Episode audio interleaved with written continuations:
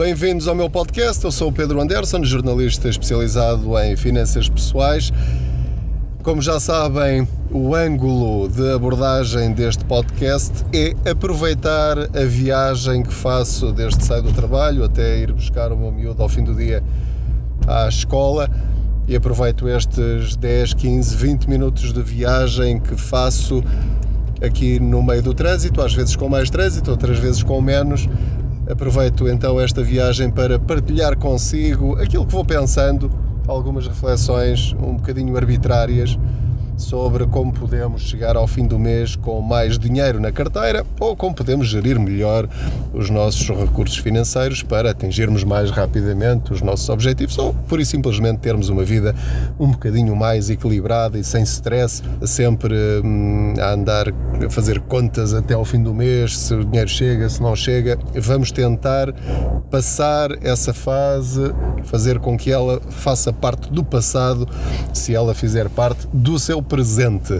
Ora, muito bem, eu hoje queria falar-lhe sobre o aumento do salário mínimo nacional. Isto a propósito de quê? Há uns tempos, quando eu escrevi um artigo no blog sobre o aumento do salário mínimo nacional, vai ser aumentado a partir de janeiro de 2020 em cerca de 31 euros por mês, comecei a receber comentários um bocadinho jocosos do tipo: ah, que bom, então com tanto dinheiro agora vou comprar um Tesla, vou fazer uma viagem à Lua, vou finalmente passar férias não sei aonde. Ou então, no sentido inverso: ah, isso dá para comprar uma sardinha.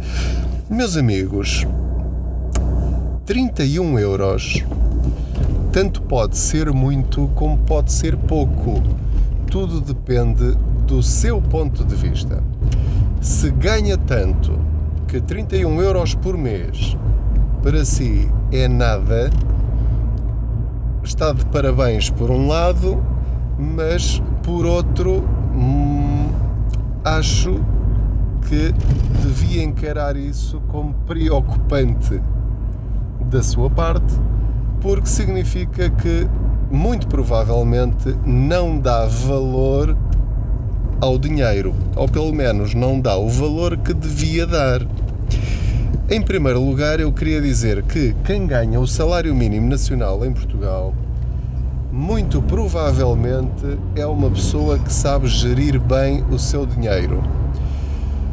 Ou seja, pela minha experiência, quem ganha relativamente pouco é alguém que sabe aquilo que pode comprar e aquilo que não pode comprar. É uma pessoa sensata, é uma pessoa equilibrada, é uma pessoa que tem consciência de que, se fizer compras desnecessárias ou acima das suas possibilidades hoje, isso vai afetá-la não daqui a 6 meses, não daqui a 1 ano, mas já este mês. Ou seja, quem ganha o salário mínimo nacional sabe ou tem uma extraordinária qualidade que todos nós devíamos ter, independentemente do valor que ganhamos todos os meses, que é saber dizer não. E saber dizer não é extremamente importante, é tão ou mais importante do que saber dizer sim quando encontra uma boa oportunidade de fazer uma compra inteligente ou fazer um investimento em si ou nos outros. O problema é que, normalmente, estes comentários vêm de pessoas que não ganham o salário mínimo, ganham mais do que isso. E, portanto, 30 euros para eles é um valor tão ridículo, tão baixo, que, sinceramente, até brincam com ele. Eu queria chamar a atenção que 31 euros por mês, num casal em que ambos ganhem o salário mínimo, significa que no próximo ano vão receber cerca de mais 800 euros, sem estarem à espera. Agora, a pergunta é: o que é que esses casais, ou qualquer pessoa que receba um aumento de 30 euros, ou que seja de 50, ou 60, ou 70, qualquer pessoa que receba um aumento, seja ele qual for, a primeira pergunta que tem de fazer é: o que é que eu vou fazer com este dinheiro? como é que eu vou rentabilizá-lo de forma que esses 800 euros, ao fim do ano, sejam 1000, ou sejam 1100, ou sejam 1200, e que no ano seguinte esses 1000 ou 1200 se transformem em 2400, 2500, 2600, dependendo dos objetivos que tiver para esse dinheiro, porque esse dinheiro vai cair na sua conta sem ter feito nada de especial. Falaremos noutros podcasts, noutros episódios, de formas mais criativas, menos criativas, de ter rendimentos extra. Mas este vai ser um rendimento extra para quem ganha o salário mínimo nacional. Sempre que caia dinheiro na sua conta, sem estar à espera, pense: como é que eu vou rentabilizar este dinheiro? Na perspectiva, e é este o conselho que eu quero dar, se o quiser aceitar, é que deve viver sempre um bocadinho abaixo daquilo que pode. O que é que eu quero dizer com isso? Quero dizer que, se ganha 1000 euros, deve organizar a sua vida, as suas despesas e as suas expectativas como se ganhasse 900.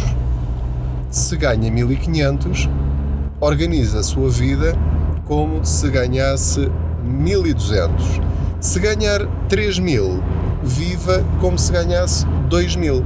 Se tiver sempre esta expectativa ou esta perspectiva do dinheiro que ganha, e se não se importar de fazer algumas escolhas, não ir atrás apenas do que lhe apetece, mas ir atrás daquilo que vai querer no futuro, é aí que vai encontrar o dinheiro para atingir os seus objetivos. Porque com esse dinheiro que sobra, e que o ideal será retirar para uma conta à parte, de preferência de investimento, assim que recebe o seu salário, vai conseguir atingir esses objetivos. O problema é que isto exige sacrifícios.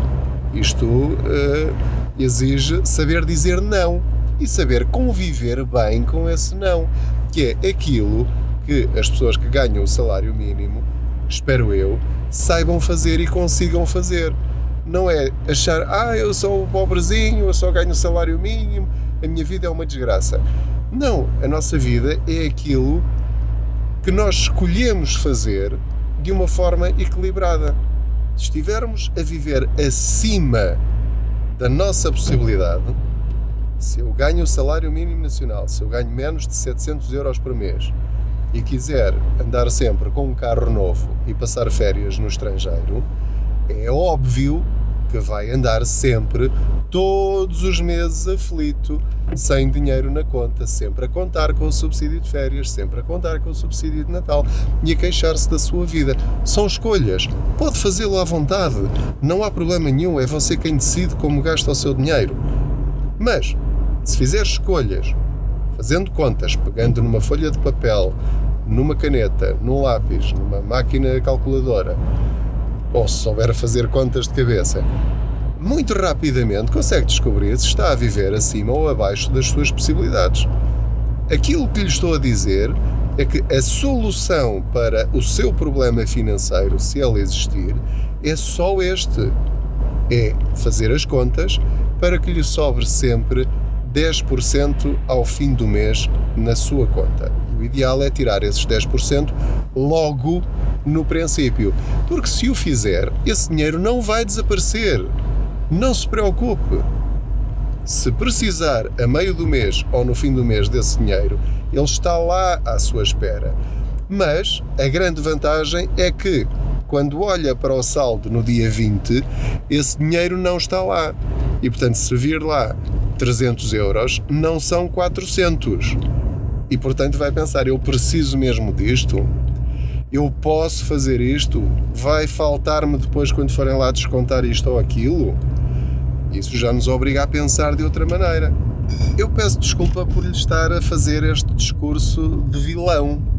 Eu sou aqui o mauzinho da fita, mas você escolheu vir aqui ao meu lado, no meu carro, aqui no lugar do Pendura, a ouvir a minha conversa. E se quiser um podcast que lhe afague o ego e que lhe diga assim: senhor, gasta à vontade, siga os seus sonhos sem medos, vá em frente, peça emprestado, vá ao banco, peça 5.000 euros e faça aquilo que está a pensar. Deve haver podcast com esse ângulo de abordagem. Não é este.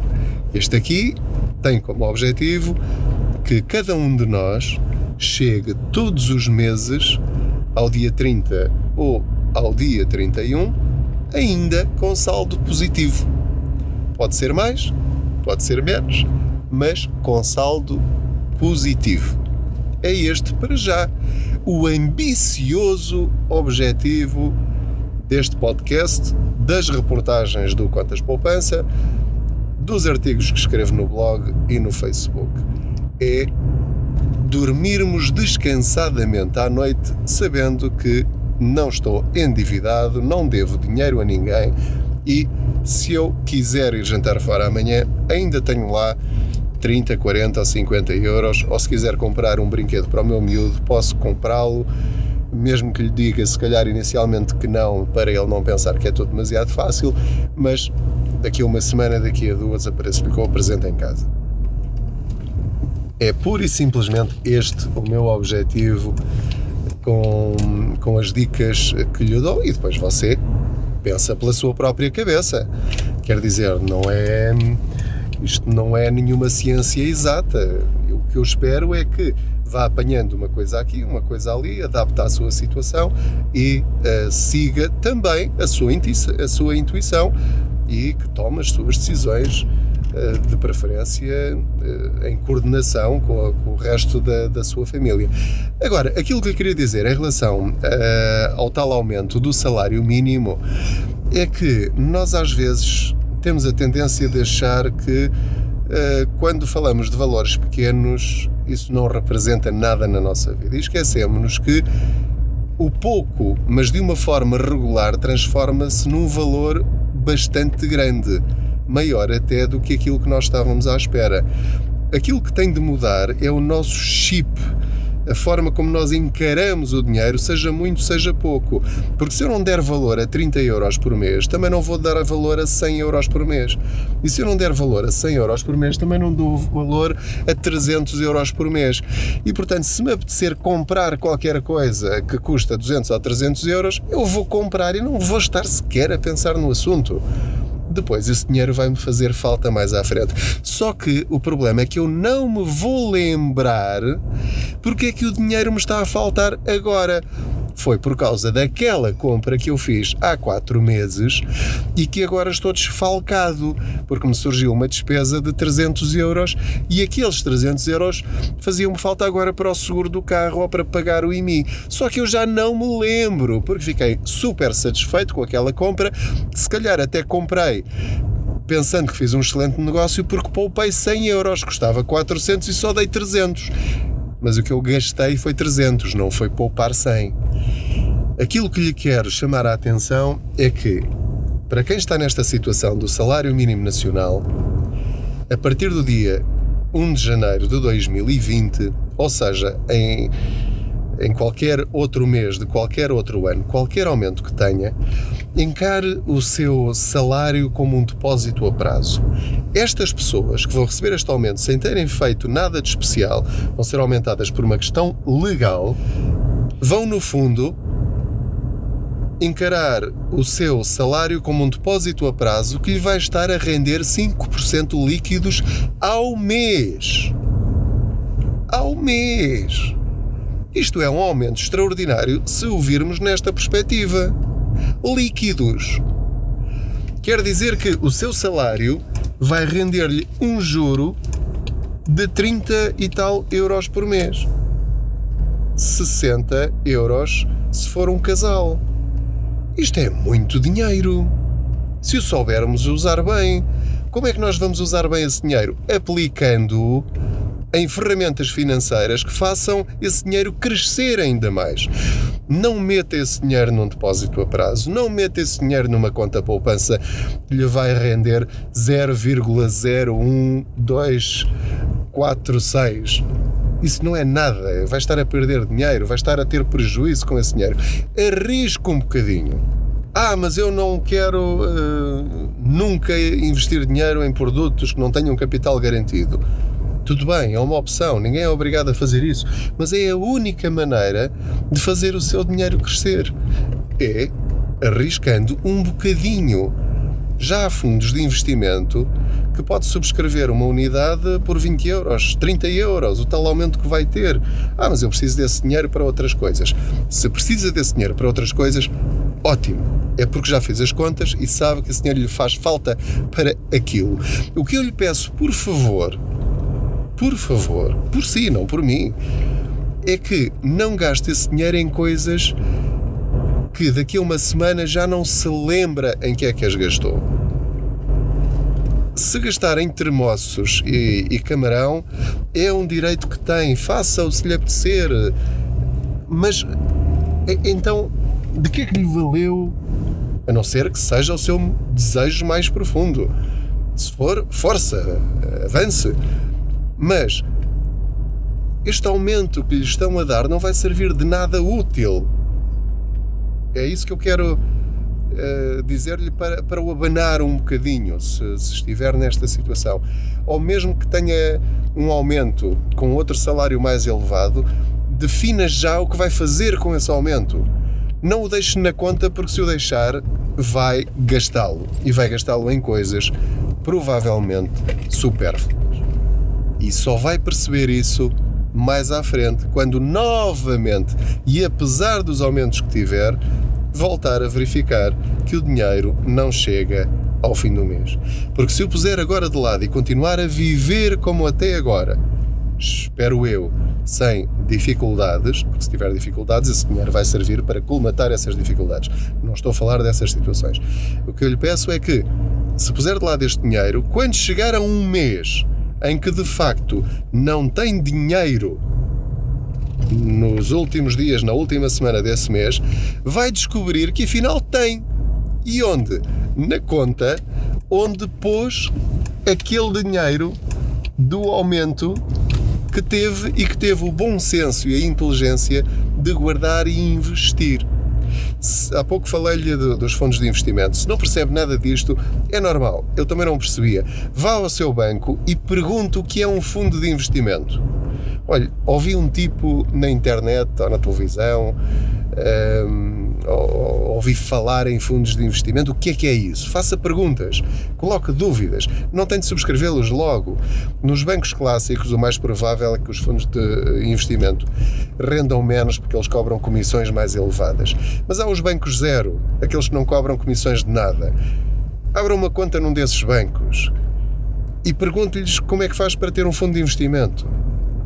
Reforce esse fundo de investimento com 1, 2, 3 unidades a cada mês e perceba que sim, haverá dias e meses em que vai estar a perder dinheiro, em que 50 euros vão valer 40 ou vão valer 38 ou 30, mas haverá meses em que vão valer 66 ou 75 e depois volta a baixar para 62.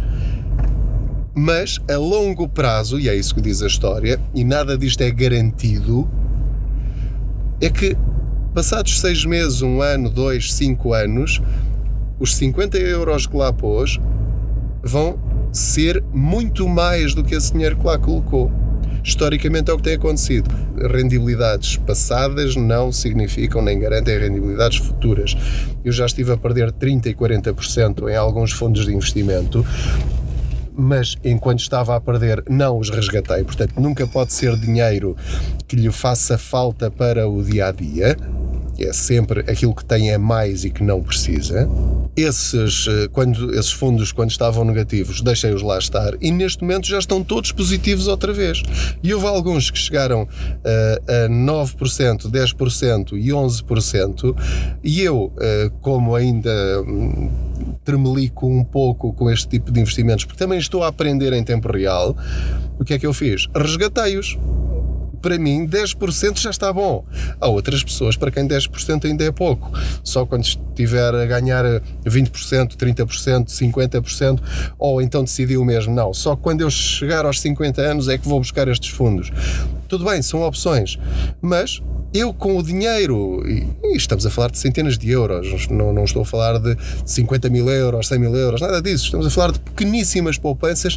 Eu costumo sempre investir 100 euros em cada coisa para perceber como é que funciona, e só depois de perceber e verificar como é que aquilo sobe e desce e em quanto tempo é que decido pôr um bocadinho mais.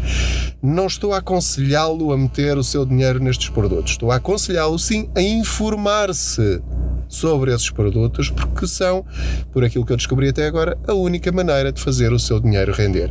Investir em coisas um bocadinho mais arriscadas. Há muitas outras, há o imobiliário, mas aí já é mais difícil comprar uma casa, não é? Isso já é um investimento gigantesco.